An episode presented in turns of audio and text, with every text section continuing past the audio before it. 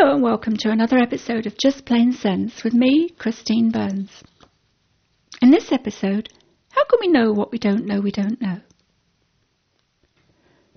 There are now three categories of equality duty on the statute book. There's the race equality duty, which has been with us since 2002. There's the disability equality duty, which took effect at the end of 2006.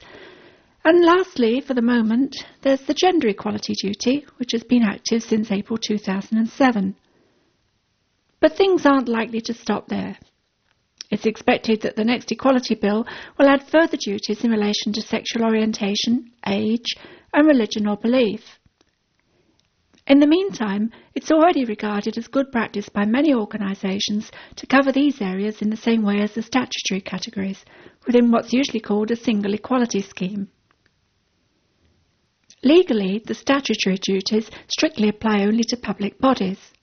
However, many private and voluntary sector organisations can also find the duties applied by proxy as a result of institutions reviewing their purchasing and procurement arrangements.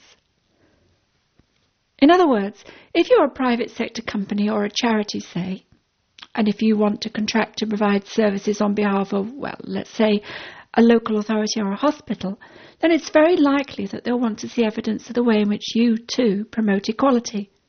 The same applies if you're seeking project grants from, let's say, a development agency. Some public bodies have been slow starters in this area. In 2007, the Old Commission for Racial Equality highlighted that none of the 43 NHS trusts and fire services which it surveyed in Wales had properly fulfilled their responsibilities after five years. And there's nothing to suggest that the situation elsewhere was much different, or that other kinds of organisations were faring any better on this or the other duties. The new Equality and Human Rights Commission has signalled that it intends to use its teeth on this topic, though, and the duties aren't going to go away. Bit by bit, therefore, the culture of proactively ensuring and promoting equality will gradually pervade services everywhere, and people need to know how to apply the methodology effectively. The steps involved are straightforward enough, at least on paper. They involve establishing appropriate board level accountability for the whole process drawing up and publishing a scheme or schemes for what's going to be done, and then publishing an action plan or plans. Among the methods for doing all this in a systematic and auditable way is a process called Equality Impact Assessment. Such assessments, and many of the other stages too, require effective consultation. The concept of equality impact assessment is theoretically simple enough, it begins by an organisation asking itself whether or not an existing or proposed policy or process might impact different people disproportionately in some way or another. Let's take some examples. A plan to move a health clinic to a new location might have implications for people who rely on public transport to get there.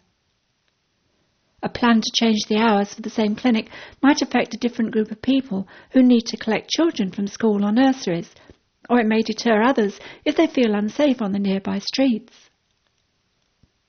A move to weekend opening might be positive for some groups, but it might have disproportionately negative effects on others with families or particular religious needs. Sometimes these implications may be obvious from our own experience, and it might be equally obvious how such a factor goes on to affect people of a particular gender or racial background or with certain kinds of impairment. Indeed, it's good practice to do a preliminary in-house sense check like this on every existing or proposed policy or service, as a way of deciding whether a more in-depth consideration is required. Most organisations simply wouldn't have the resources to do a full analysis on everything.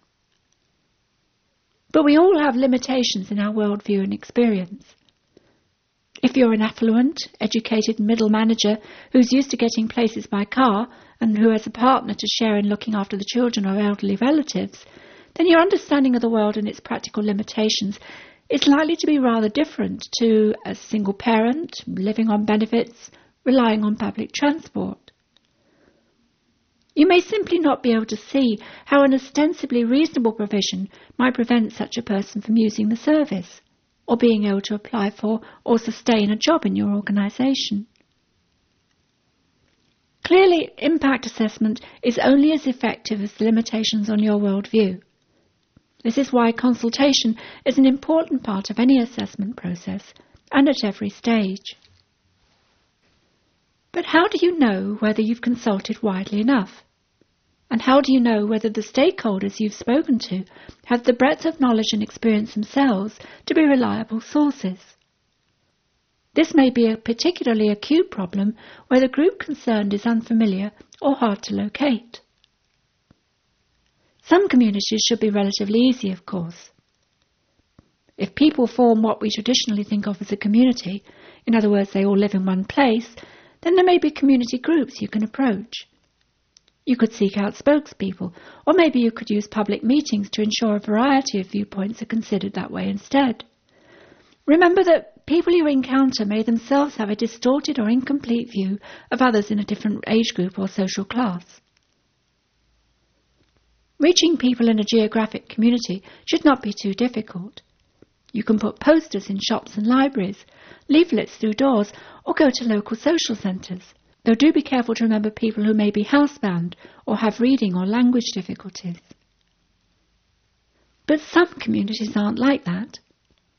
Gay and lesbian people don't all live in the same part of town, for instance. And beware of stereotypical assumptions about whether they all go to socialise in the same kinds of pubs or clubs, or whether the needs and experiences of gay men equate with those of lesbian women or bisexual people of either sex. In these circumstances, you may not be able to make direct approaches at all.